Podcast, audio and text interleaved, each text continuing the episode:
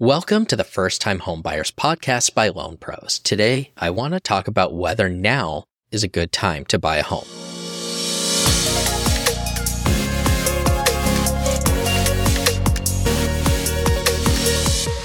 I'm Phil Mastriani, and I'm a licensed mortgage loan originator as well as a licensed real estate agent. If you're thinking is now a good time to buy a home, it's important to consider a number of factors. These include your current financial situation, employment stability, and future plans. The market conditions themselves may not be as important as you think.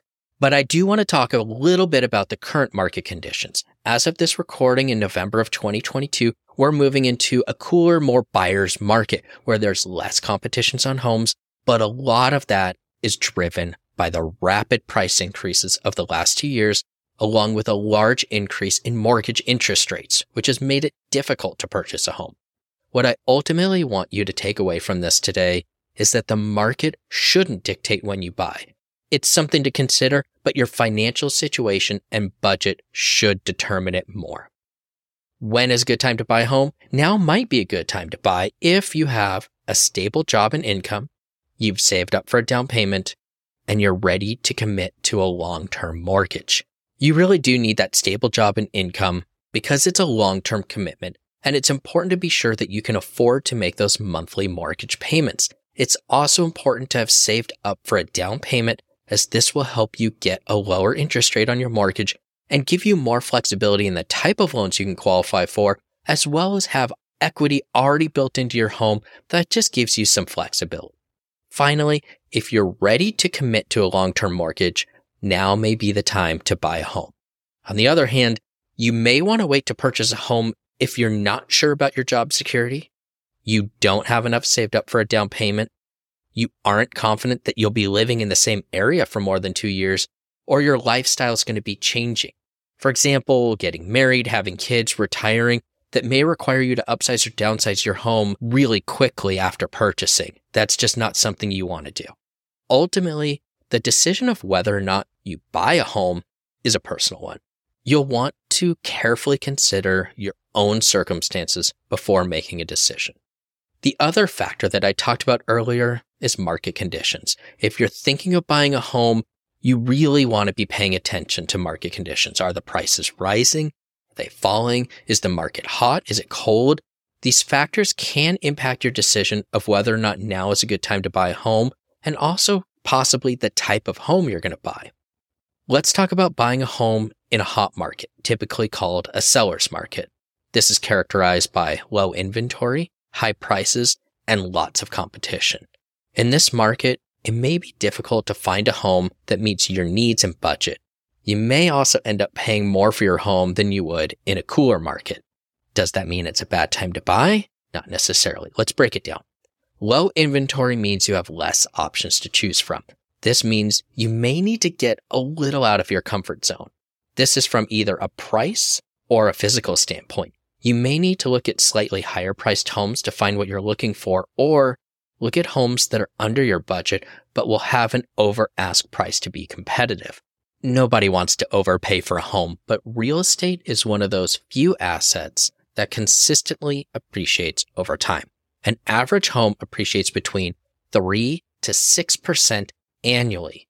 And when we look at average home price index appreciation from 1975 to 2014, which was one of the larger stats that I was able to pull, California homes appreciated at 6.77% annually, Colorado at 5.25%, Florida at 4.09%, Georgia at 3.49%, North Carolina at 4.06%, New York at 5.57%, and Virginia at 4.92%, to just give some general examples across the country.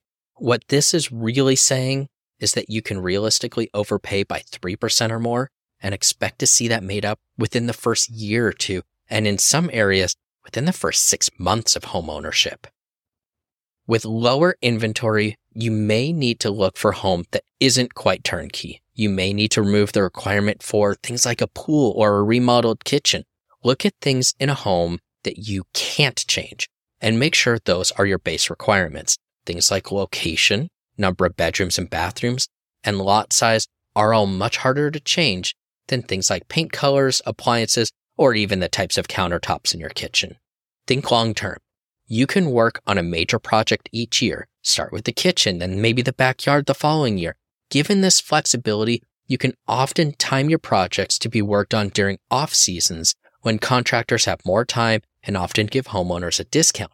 It's also a great time to roll up your sleeves, do some of the work yourself to save some money. Another option is to put yourself on a longer time plan and use the equity in your home to do a complete remodel. Consider a home equity line of credit or HELOC, which allows you to draw money as you need it and usually comes with lower interest rates than many other types of loans. This particular program pulls money directly from your home's equity, and you can use that to do all of your upgrades and remodeling. This lets your home equity do the work for you. Now let's dig into buying in a cooler market or buyer's market. This is typically characterized by higher inventory, lower prices, and less competition. In this type of market, you'll have more options to choose from and may be able to find a home that better meets your needs and budget. If you're considering buying in a cooler market, there are still some things to keep in mind. First, while prices may be lower, they may not stay that way for long. It's important to have a realistic idea of what you can afford and to consult with a real estate professional to get an idea of how much home you can realistically expect to get for your budget. With higher inventories, you do have a lot more options, but it's important to still be decisive and not get caught up in the paralysis of analysis. It can be easy to get caught up in looking at too many homes and never making a decision, but it's important to remember that the longer you take to make a decision, the more the market can change. It's better to stay within your budget and look for a home that meets as many of your requirements as possible. If you see prices dropping in general, it's very important to have an agent that understands the current conditions and can guide you in the proper offer amount. You can only get a loan for the amount that a home appraises for, so it's important to make sure you aren't overpaying, even if prices in the area are dropping. As new homes are sold at lower prices, the value of your home will technically drop. So make sure to move quickly on your offers and getting appraisals done as soon as possible. This helps ensure that the offer price and the appraisal price line up and you can be confident in the transaction. Not every seller is willing to lower the price if an appraisal comes low, and you don't want to have to come out of pocket to cover the difference, especially in a cooler market with prices already dropping. The question then comes up with, should I keep waiting for prices to drop more? It really depends on your personal circumstances, but in general, if you see a home that meets your needs, it may be best to go ahead and make an offer. In a cooler market, there's less competition, so you may not have to worry about multiple offers driving up the price. It's also important to remember that while prices may be dropping in general, they may not drop in the specific neighborhood or type of home you're looking for. So if you find a home that you love and is within your budget, it may be best to go ahead and make an offer rather than risk waiting too long and missing out on that dream home. As we can see from the 30 plus years of real estate price history, homes did not decline in price for long and over the long term have a more than 3% average appreciation annually. The last note to consider is what your payment will be looking like in the future. If you're currently renting, you can expect your rent to increase anywhere from 1 to 5% each year, so far in the last 20 years, the national median rent has increased at an annual rate of 4.17%. Year over year rent changes have not fallen to a negative rate since 1934, almost 100 years ago. So you shouldn't expect your rent to ever drop or even stay the same from lease to lease. Your mortgage payment never changes for the lifetime of your loan on a fixed rate mortgage. The principal and interest are never going to change on a standard loan, but the insurance and taxes can change depending on your location. And then also you might have HOA dues. Consider this as just part of your long-term planning. How much easier would it be if you were paying the same rent as you did 15 years ago? Would you be able to save up for things like vacations, remodeling, or even retirement? And once you've paid your home off in 30 years, all you have left to pay is taxes, insurance, and possibly HOA dues. So, in summary, it's best to be financially ready to buy a home, and the market doesn't need to dictate whether or not it's a good time to buy. There are pros and cons to any market, but in the end, it really depends on your personal circumstances. If you're looking to buy a home, Don't let the market scare you off because honestly, nobody can time the market just like you can't time the stock market. When you're ready, the time is right.